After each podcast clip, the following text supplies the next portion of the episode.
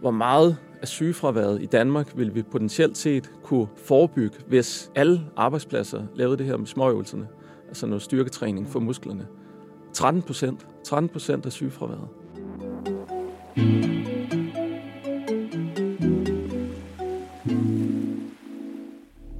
Hver dag gør danske forskere de mest utrolige opdagelser. I denne her podcast, der skal vi tale med danske topforskere og høre om, hvad de går og nørder med, og hvordan det har betydning for vores verden og vores hverdag.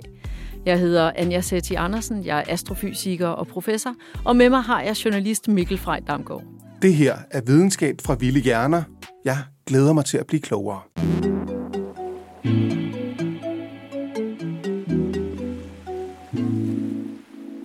Velkommen til dig, Lars Louis Andersen. Du er professor på det Nationale Forskningscenter for Arbejdsmiljø og har en baggrund på, øh, på idræt og biologi, kandidaten på det, der hedder humanfysiologi og Ph.D. på det sundhedsfaglige øh, fakultet. Det var mange titler.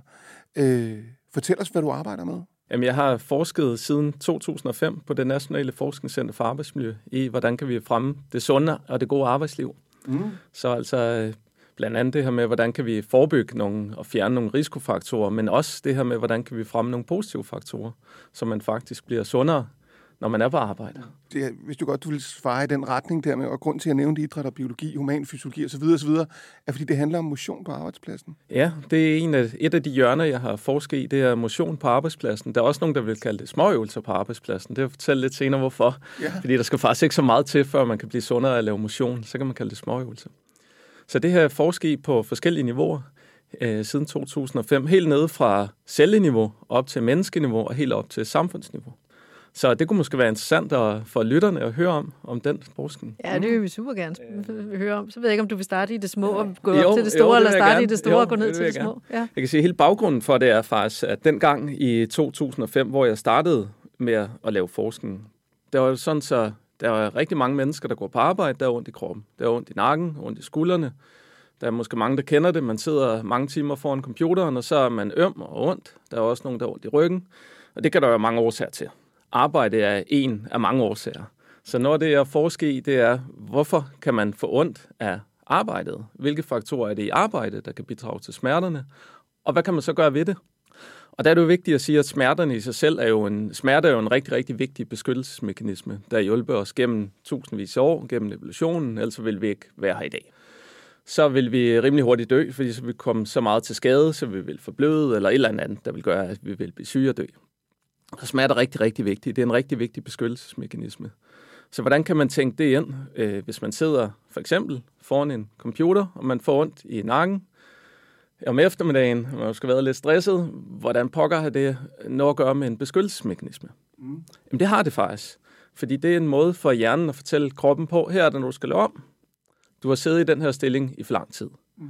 Dine muskler bliver trætte af det her. Der er mange, der oplever det i starten som træthed. Det er også en, en advarslamp, der blinker. Her er der noget, du skal lave om. Så ignorerer man det lidt, mm, måske ikke bevidst, måske ubevidst, eller man er travlt, og man bliver jo trods alt lønnet for at gå på arbejde, så der er noget arbejde, der skal udføres, så man bliver siddende ved computeren, arbejder i mange timer, bliver endnu mere træt. Efter nogle uger, eller nogle måneder, eller nogle år, så begynder det måske at gøre ondt. Så er man ondt i musklerne. Det er hjernens måde at sige til kroppen på, her er der altså noget, du virkelig skal lave om, og det har man ikke rigtig lyttet til, og så får man ondt. Og lige pludselig bliver det måske til kroniske smerter. Mm. Så, så det, det har jeg forsket i. Øh, Men kan... Lars, hvordan, hvordan bliver det til forskning? Fordi øh, altså jeg retter mig op, når du fortæller, fordi ja. som rigtig mange andre mennesker, så har jeg også øh, haft problemer med, med, med min ryg og, og, og mit arbejde. Så kom der en fysioterapeut og lærte mig nogle øvelser, som jeg... Øh, udførte og lykkeligt glemt igen. Ikke? Ja. Så indimellem så dukker det op. Men hvordan bliver det til forskning? Forskningen kommer ind der, hvor vi så siger, øh, hvad kan så være årsagen til det? Og det kan man ikke rigtig svare helt 100% på, fordi der er rigtig mange årsager til smerte. Men hvilke faktorer i arbejde kan bidrage til det? Og er der nogle mekanismer, vi kan se, der kan bidrage til de her smerter? Er der noget, der adskiller folk, der har fået kroniske smerter, og folk, der ikke har ondt? Det har vi kigget på blandt andet på muskelcelleniveau. Den måde, vi har kigget på det på, det er ved at gå ind og tage nogle muskelbiopsier. Så det er sådan en metode, hvor man, og det har vi gjort op i nakkemusklen, den der hedder, eller nakkeskuldermusklen, den der sidder mellem nakken og skulderen. Så kan man gå ind og tage en lille muskelvævsprøve. Måden, man gør det på, er, at man lægger først lige en lille lokalbedøvelse, så det ikke gør så ondt, når man stikker ned i musklen. så skærer man hul i huden, og helt ned i den hinde, der omgiver musklen, det der hedder fascien, sådan så man kan komme ned med sin biopsinål. Biopsinålen, den er nemlig sådan rimelig stor. Det forestiller jeg en blyant. En nål går til lægen, skal jeg stikke med en nål, så kommer han med en nål på størrelse med en blyant. Det er en stor nål. Den skal ned i musklen, så derfor er man nødt til at skære for, så man kan komme ned igennem. Ellers så gør det vanvittigt ondt, hvis der ikke er ordentligt hul ned igennem øh, fascien, altså den her bindevævsinde, der omgiver musklen. Det gør vanvittigt ondt. Så det er man nødt til at gøre, og nødt til at gøre det godt. Så stikker man den her nål ind i musklen, så har den sådan en klippemekanisme, så man kan lave lidt undertryk, så suger den lidt muskelvæv ind, så klipper man klip, så klipper man en lille bitte stykke muskelvæv af, som er på størrelse måske lidt større end øh, gløden på en cigaret, for eksempel. Ikke? Cirka den størrelse. Tager man ud, propper det ned i flydende kvælstof. Det er cirka minus 200 grader, så det er rigtig koldt. Det er så koldt, så du stikker hånden ned i det og holder den der lidt. slår hånden ned i bordet, så bliver den splinter. Det her muskelvæv fryser man ned, til man så har tid til at analysere det. På et senere tidspunkt kan man tage det op i fryseren. Kan man skære det ud meget tynde bidder. Tynde, faktisk så tynde til de 10 mikrometer. Meget tynde skiver, som man lægger op på lille glas. Så kan man komme de her muskelvævsprøver, som man har skåret ud i tynde skiver, ned i nogle kemikalier. Forskellige typer af kemikalier, afhængig af, hvad man vil se på. Lad os sige, at man vil se, øh, hvilken slags muskelfiber har man, hvor store er, hvor store er de. Så man, vil man farve de her muskelvævsprøver, så man kan se aftegningen af de enkelte muskelfiber. Man kan også se, at det er langsomme muskelfiber, er det hurtige muskelfiber. Man kan se muskelcellekerner, man kan se satellitceller, man kan se kapillærer, de her små blodkar, som gør, at der kan komme blod til musklen. Altså det har vi gjort alle de her ting.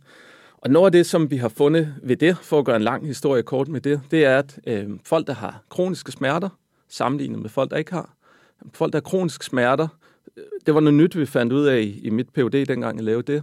De har flere enkelte muskelfiber, som er meget, meget store. Det er muskelfiber, der er så store, så de er mindst dobbelt så store som gennemsnittet af medianstørrelsen af muskelfiberne, altså sådan den almindelige muskelfiber, de har. Så det er sådan en slags overtrænet muskel i virkeligheden? Ja. Det var vores hypotese. Fordi normalt vil man jo tænke, når store, ja, store fibre, det er godt. Ja, ja. Omega er jo altid godt. Ja, ja. og megafibre, øh, det kunne tyde på, at det er en slags øh, overtrænet muskelfiber simpelthen, der blev stimuleret meget. Det er det så gældende for alle muskelfibrene, eller var det kun enkelte? Nej, enkelte muskelfiber. Ja, ja, ja. Det fungerer nemlig på den måde, når du sidder og arbejder ved en computer, så vil du spænde en lille smule i dine nakkeskuldermuskler. Ja og du vil bruge de samme muskelfiber igen og igen og igen. Det er noget, der hedder Hennemanns størrelsesprincip. Så man aktiverer nogle muskelfiber, så bliver der sat nogle flere til, og nogle flere til, og nogle flere til, jo hårdere du arbejder, eller jo mere kraft du skal bruge. Når du sidder ved en computer, så arbejder du med forholdsvis lav muskelkraft. Så det er de samme muskelfiber. De kan godt blive træt af at arbejde 8 timer om dagen, 5 dage om ugen. Hvor mange har du om året. med i det studie? Fordi jeg sådan tænker, dem, der har kroniske smerter, der kan jeg faktisk godt forstå, at man gerne vil levere en muskelbiopsi. Ja. Men, men hvis man ikke har kroniske smerter, så skal man jo ville noget for videnskaben, tænker ja, jeg. Vi havde cirka 40 af dem med kroniske smerter og 20 raske kontroller. Så det var ikke svært at få folk til. Folk vil gerne bidrage til Der skulle lidt, skulle lidt over, overtagelse til. Ja. Men det gjorde ikke så ondt, sagde de. Det gjorde lidt ondt måske. Ikke? Men øh, det interessant ved det var, at vi kunne ikke finde de her megafibre hos dem, der ikke havde smerter. Og så satte vi dem til at træne benhård træning, styrketræning i 10 uger, og så var de stort set væk. Dem de med eller uden? Dem, altså, dem med smerter. Der, ja. Og så var de stort set væk, de her megafibre. Så det er muligvis, det er ikke sikkert, det er lige præcis de fibre, der gør ondt, men det er måske et symptom på, at de har været overbelastet nogle af muskelfiberne gennem længere tid. Hvis nu man sidder med sådan et, et, et halvhold i ryggen, som, som jeg gør, øh, kunne, man, kunne man så forestille sig, at det var noget af det samme, der gjorde sig gældende? Altså at det er de her overtrænede enkelte fibre, som forsager de smerter, der er? Lige præcis med nakke-skuldersmerter kan vi måle, når vi sætter elektroder på musklerne, når man, sidder man kan sidde og spænde i de samme muskelfibre i lang tid. Ryggen kan det være lidt anderledes. Den er mere kompleks opbygget, end nakke-skuldermusklerne er. Så der kan være flere årsager til rygsmerterne. Mm. Og det, man ved med rygsmerter, det er, at generel motion er faktisk rigtig godt. Så næsten lige meget, hvad du laver motion, så er det rigtig godt, hvis du er ondt i ryggen. Mens hvis du har ondt i nakke skulder, så når det, der virker allerbedst, det er faktisk at styrketræne det. Okay. Men efter vi havde lavet de her ting, altså så vi prøve af i, i det, man kan kalde for lodtrækningsforsøg, randomiserede, kontrollerede undersøgelser. Hvad virker bedst, hvis vi ud fra den her mere teoretiske baggrund af det, vi har kigget i, i muskelcellerne, hvis man skulle lave en eller anden form for træning, hvad kunne man så forestille sig, der kunne virke bedst? Så kunne vi sige, sådan udgangspunktet for det var, det man ellers ved fra fysiologien er, der sker hele tiden opbrydninger og nedbrydning af celler i kroppen, øh, af væv. Hvis jeg spørger dig, er du den samme person, som du var for fem år siden? Så vil jeg svare nej. øh, det er du ikke. Du er stort set udskiftet. Alle ja. dine celler er stort set udskiftet i kroppen, så det er du ikke. Den, den proces sker også i musklerne. Den sker lidt hurtigere end mange andre væv, men man kan speede den proces op. Og der ved vi fra andre undersøgelser, man kan speede den her proces med at bryde ned og opbygge. Den kan man speede op gennem træning, og specielt styrketræning specifikt af de muskler, man bruger. Det gør simpelthen, at man nedbryder væv hurtigt, men opbygger det hurtigere. Så hele den her cyklus bliver speedet op og regenererer muskelvæve, og så kan man måske, som en af mekanismerne, det få mindre ondt. Så det prøver vi af. Vi havde tre grupper, der blev trukket lod. Nogle kom i en styrketræningsgruppe, der skulle træne de muskler, de havde ondt i. En anden gruppe kom i en cykelgruppe, så de skulle slet ikke træne de muskler, de havde ondt i. De skulle træne benene, der havde de ikke ondt. Og så en tredje gruppe, der var en slags sammenligningsgruppe, som fik sådan nogle klassiske ergonomiske råd. Du skal sidde ret på stolen, vi retter lige din mm. skærm, lysforhold osv. Og det eneste, der virkede af de tre ting på smerterne, det var styrketræning. Så det var ret interessant. Men der sker også nogle andre ting, fandt vi ud af, når man styrketræner. Der sker faktisk også nogle ting i hjernen. Så det er sådan, så når man har kronisk ondt, så vil ens smertetærskel være lavere. Så hvis du har ondt i din nakke, og jeg trykker dig på nakkemusklerne, så vil jeg sige, af, skal mm, der ikke så meget til. Det kan man nemt sætte sig ind i, og man kan mærke på sig selv. Men det er også sådan, at hvis man trykker andre steder på kroppen, så skal der faktisk ikke så meget tryk til, før det går ondt. Steder, hvor man ikke har ondt ellers. Men hvis man trykker, trykker mere, mere, mere, mere, af, siger man så, vil lavere tryk. Det er simpelthen, fordi der sker nogle ændringer i hjernen, når man får kronisk smerte. Sådan så hele niveauet for, øh, man kan sige en slags sammenligning med en termostat, en smertetermostat for, hvor meget skal der til, for at det går ondt jamen der skal mindre til, for det går ondt. Andre steder i kroppen også, hvis man har kronisk smerte. Der kunne vi se, at det bliver faktisk normaliseret efter 10 ugers styrketræning. Så er man ligesom op tilbage på det normale niveau, med det her niveau for, hvornår går ting ondt. Mm. Det er noget, der sker op i hjernen på centralt niveau, så der sker noget i musklerne. Der sker noget i hjernen. Og en tredje ting, som vi også kunne se, vi kunne se, at de fik faktisk også bedre samarbejdsrelationer på arbejdspladserne, når de trænede sammen. Så folk oplevede simpelthen, at det blev nemmere at arbejde sammen. Så der var simpelthen en masse bivirkninger af, ja. at de slap af med deres problem, men de fik også en masse andre og goder med. Ja, og når det er interessant ved det er faktisk, når man ved, hvad er det, der kan påvirke smerte, jamen det er både nogle fysiologiske faktorer, det er nogle psykologiske faktorer, og det er nogle sociale faktorer. Alle de her ting blev påvirket med styrketræningen.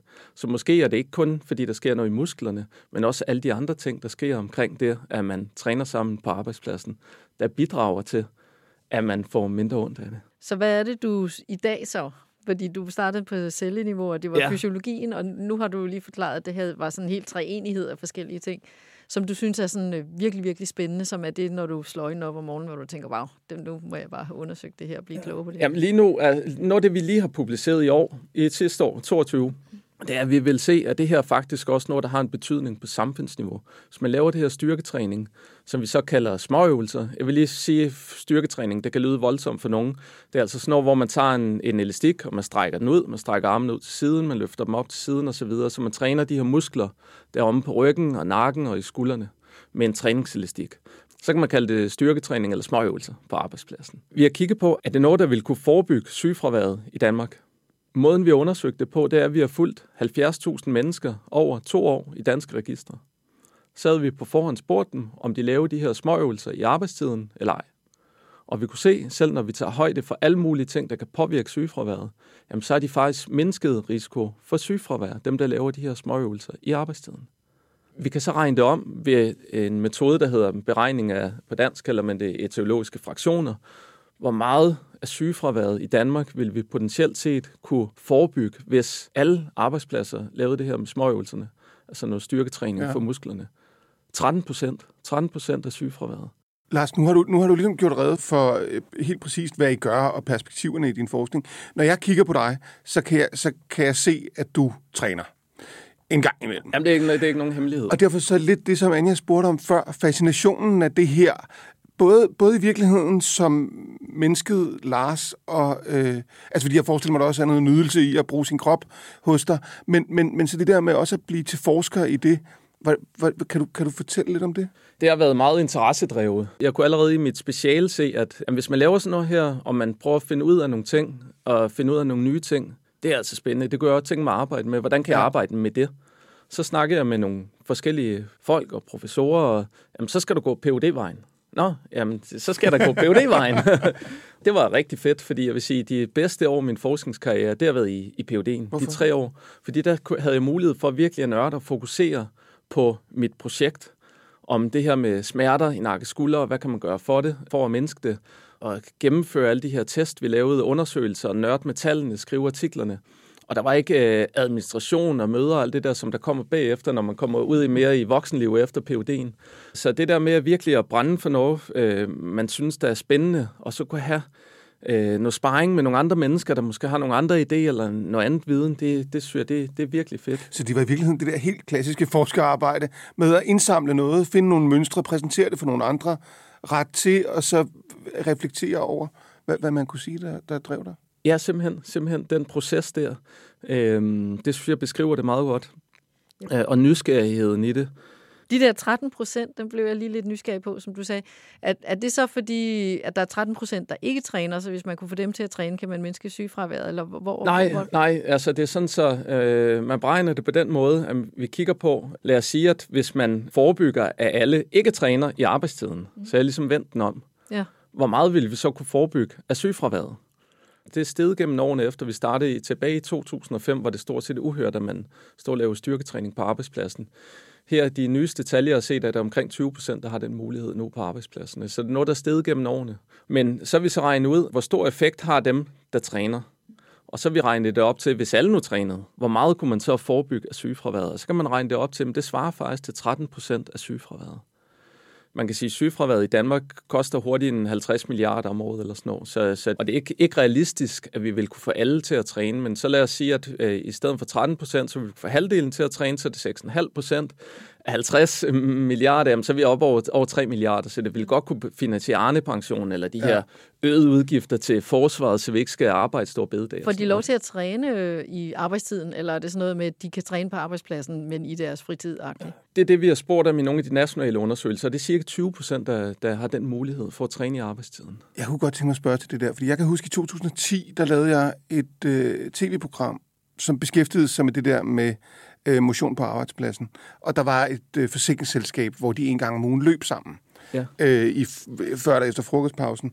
Og der kan jeg huske noget af det, som bekymringen gik på, blandt dem, som var sådan lidt skeptiske over at blande arbejde og motion sammen, var det der med, hensynet her er til arbejdspladsen, og du, du bruger også det økonomiske argument her. Hvad, hvad tænker du om det der med den personlige frihed, og det der med, skal, skal arbejdet blande sig i, hvordan jeg ellers lever mit liv? Altså, at der er en sammenblanding af, af det private og, og det arbejdsmæssige. Man kan sige, at det, det forskning, vi laver, der er jo nogle etiske aspekter, så der kan vi kun tage folk med, der vil gøre det på frivillig basis, når vi laver de her lodtrækningsforsøg. Mm. Når vi laver observationsundersøgelserne, så er vi alle med, der ønsker at svare på spørgeskema. Det lykkes med 70.000.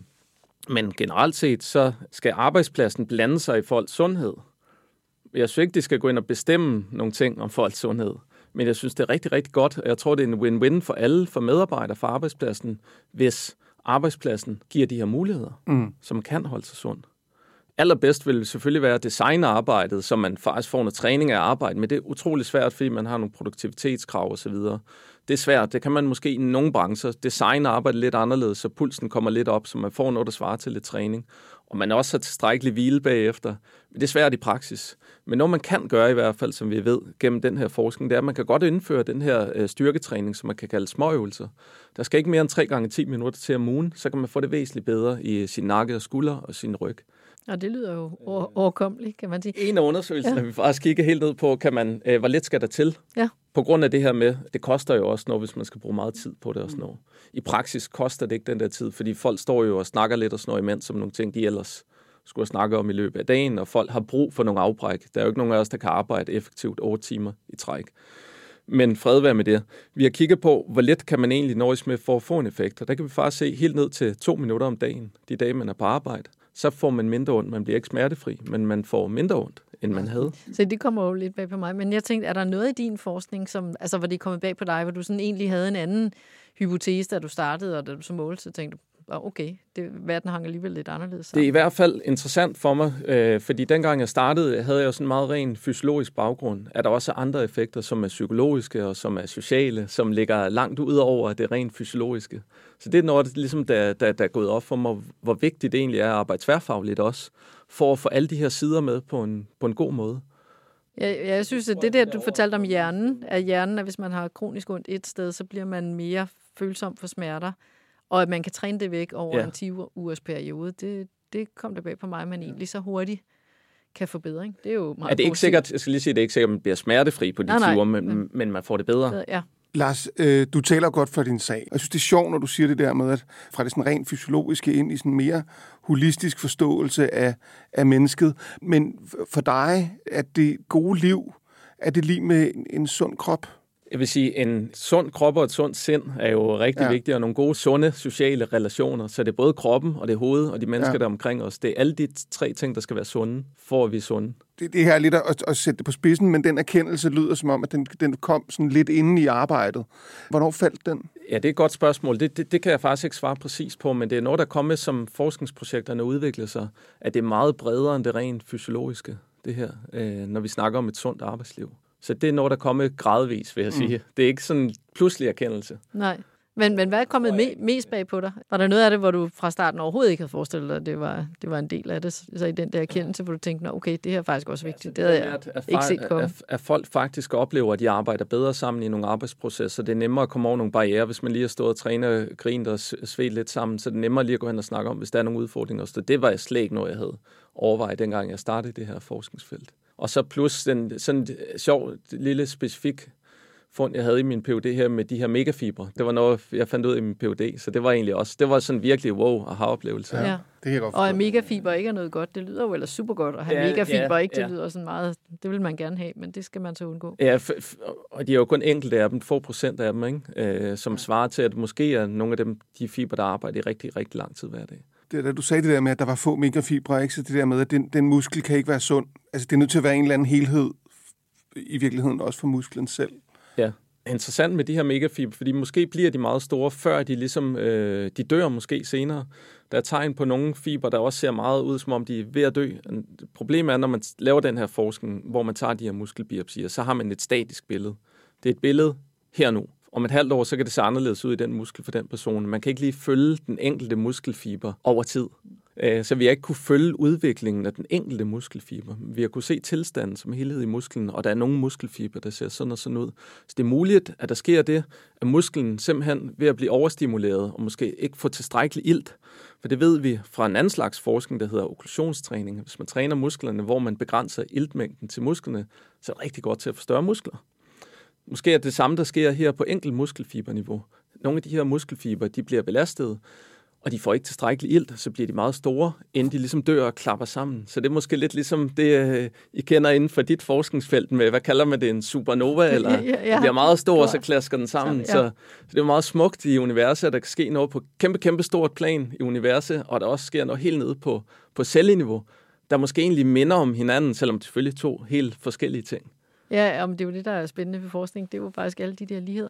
Men hvad, øhm, hvad får dig til at blive ved? Kunne du forestille dig, at det her det er også det, du laver de næste 15 år? Fordi nu startede du med cellerne, og så er det jo udviklet sig videre. Jeg vil sige, så længe det er spændende, og jeg synes, det er spændende, og jeg stadigvæk driver den samme nysgerrighed, som jeg havde, da var jeg var fem år og skilte min forældres øh, radio og, og lige ved at skille fjernsynet ad, indtil jeg blev stoppet. Ikke? Samme nysgerrighed for at finde ud af, hvad er der bag ting, og hvordan virker ting. Den samme nysgerrighed, jeg stadig ikke har. Øh, så, og det håber jeg, der bliver ved med. Jeg har ikke tænkt over, at det vil stoppe på et eller andet tidspunkt. Men det kan jo godt være, at det gør det. Så skal det være, at finde på noget andet. Så du er i virkeligheden sådan en slags øh, kropsingeniør? Ja, det kan man og, godt sige. Og at, at, godt at, ord, ja. at folk får det bedre af det, og at det er godt for samfundet at finde ud af, at folk får det bedre. Det er egentlig sådan en positiv bivirkning, kan man sige. Men det, der interesserer det dig, det er i virkeligheden, hvorfor gør kroppen det, den gør? Ja, ja.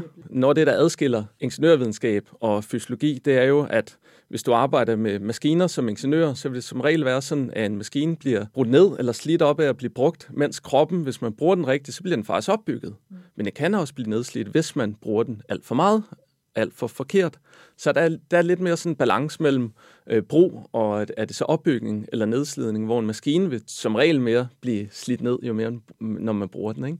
Jeg, det, jeg bliver bare nysgerrig, du siger lige præcis det der, så bliver jeg så nysgerrig på, hvad sådan en som dig, det er sådan en helt personlig nysgerrighed. Men sådan, det syn, vi har på kroppen og har haft på kroppen bare i vores levetid, jeg tror, vi to er, er nogenlunde jævnaldrende. Hvad tænker du om det, vi har i dag? Det synes jeg faktisk er et rigtig godt spørgsmål, fordi dengang jeg startede på det her forskningsfelt, der var tanken meget det der med, at hvis man er ondt, så skal man hvile og slappe af. Mm. Vi kender alt det der med ondt i ryggen, skal man ligge på sofaen. Det samme med nakke skuldersmerte. Uh, pas på, endelig ikke, øh, at styrketræning var... Nej, det blev ikke, det blev frarådet. Hvis man skulle lave træning, skulle der allerhøjst være strækøvelse. Og det er jo fuldstændig vendt op og ned, det billede. Ikke kun inden for mit forskningsfelt, men også inden for patientrehabilitering og alt det her. Ikke? Man kan godt sætte patienter også til at træne tung styrketræning, hård konditionstræning. Så kan der være nogle forhold, man skal tage, mm. øh, hvis det er bestemte patienter. Men man kan godt sætte dem til at træne rigtig, rigtig hårdt. Også folk, der går på arbejde og ondt, som ikke er patienter, men som er ganske almindelige lønmodtagere. Sæt dem til at træne rigtig hårdt, og så får de det faktisk bedre. Fordi det stimulerer nogle af de processer i kroppen, der opbygger og gør os stærkere. Så i virkeligheden på bagkant af din og andre forskers forskning, så ved man jo nu i dag, at vi skal gøre noget helt andet, ikke? som jo i virkeligheden rammer den almindelige befolkning nu. Ikke? Det, men når man bliver opereret, så skal man ikke ligge i sengen i 12 dage, fordi så ved man, nu får man blodpropper, og man skal i virkeligheden ud og gå. Og hvis man har ømt et sted, så skal man i virkeligheden tage lidt smertestillende og netop træne, øh, hvis man har ondt i ryggen. Man skal endelig ikke ligge stille. Emotion er nærmest den bedste pille, man kan tage ikke? mod øh, rigtig mange ting. Ikke? Så er der noget, du godt kunne tænke dig at finde svar på, sådan inden din forskningskarriere slutter? Sådan et eller andet øh, stort spørgsmål, du går og tumler med, og du tænker, ah, det kunne være interessant at finde ud af, hvordan det her er? Altså lige inden for det her med, med træning og motion, småøvelser på arbejdspladsen, der er vi sådan mere eller mindre nået i mål med forskningsspørgsmålene, for nu ved vi, hvad er det, der virker, og hvorfor virker det, og hvad skal der til os nå. Så, så det skal vi ud og leve i praksis nu, og så skal det implementeres i højere grad end det Vi kan se, det er jo faktisk stedet på arbejdspladserne gennem årene, men det skal ligesom ud og leve noget mere. Så noget af det, som øh, jeg forsker i nu, det er, hvordan kan vi holde til og også have lyst til at arbejde, til vi bliver plus 70 år. Vores folkepensionsalderen stiger og stiger. I 2018 var den 65 år, i år er den allerede 67 år. I 2030 bliver den 68, i 2040 bliver den 70. Folkepensionsalderen for min generation er 70 år. For mine børn vil det blive en 5-76 år. Så hvad er dit forskningsspørgsmål? Du tænker, kan man få folk til at være effektive på arbejdsmarkedet, til de bliver 100? Eller? Kan folk holde til det? Ja. Og har folk lyst til det? Så en ting er, kan, kan vi holde til det i kroppen og i hovedet, og hvad skal der til? Hvordan skal vi indrette vores arbejdspladser? Motion på arbejdspladsen kan være en del af det. Det løser sandsynligvis ikke det hele, men hvordan skal vi indrette det? Hvilke muligheder for fleksibilitet i arbejdslivet skal der være, for at vi kan både holde til det, men også have lyst til det? Almindelige mennesker vil gerne andre ting i livet end arbejde.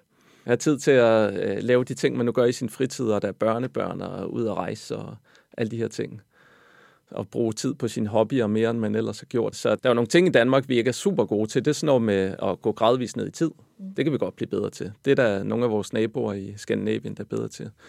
Øh, og der er mange, der har et ønske om noget mere fritid, så hvis man nu bliver nogle flere år på arbejdsmarkedet ved at gå ned i tid, hvorfor så ikke gøre det? Så kan det løse nogle af de mangler, der er på arbejdskraft nu.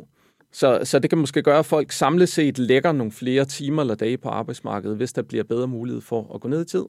Men når du skal forske i det, bliver det så også sådan, øh, i virkeligheden fysiologisk på celleniveau? Altså, fordi Nej, der er jo, når man, det, det er mere... når man bliver ældre, så, øh, så bliver cellerne jo ligesom langsommere, og der går mere galt og sådan noget. Så jeg tænker, der må være sådan en eller anden helt cellefysiologisk ting, der hedder på et eller andet tidspunkt, så slider man tingene hurtigere ned, end man... Altså, jeg er jo nået en alder, hvor jeg i hvert fald kan konstatere, at jeg skal træne mere bare for at holde dagsformen. Ja, der sker det allerede for 40-årsalderen, så begynder vi at miste cirka 1-2% af muskelstyrken per år til den dag, vi skal herfra. Så man kan sige, at i hvert fald 1%, så fra vi er 40 til vi er 60, så vil vi allerede miste 20% af muskelstyrken. Så hvis man har et fysisk krævende arbejde, så bliver det jo endnu mere krævende, hvis man skal lave det samme. Fordi man bruger mere sin muskelstyrke til det. Det bliver jo så endnu værre, når vi skal arbejde til vi er 70, så Øhm, så der kan måske være behov for, at man kan gå lidt ned i tid, så det ikke er så, så hårdt samlet, og så man også får noget mere fritid. Der kan også være, det behov for, at man får indrettet sit arbejde bedre, så man ikke skal lave alle de tunge løft. Det kan være, at det er nogle af de yngre, der kan gøre det, som bedre kan holde til det, uden at det selvfølgelig skal gå ud over dem. Det kan være, at man har brug for et sporskifte, så man skifter til en anden type job. Det kræver jo en eller anden form for øh, efteruddannelse eller kompetenceudvikling, så man kan varetage et andet job. Så, så der er mange ting at forske i der. Der har vi mere sådan en tilgang, hvor vi bruger spørgeskema, øh, og vi snakker med folk, og vi laver registeropfølgninger, så vi kan se præcist, meget præcist, hvornår er det, folk falder ud af arbejdsmarkedet, hvornår er det, de bliver syge, osv. Lars Louis Andersen, ja, øh, tusind tak øh, professor ved det Nationale Forskningscenter for Arbejdsmiljø. Vi håber, du finder ud af, hvordan vi kan holde sammen på os selv gennem et langt arbejdsliv, så vi trods alt også kan nå at nyde øh, den aller sidste del af det. Tak fordi du var med. Ja, tak fordi jeg måtte være med.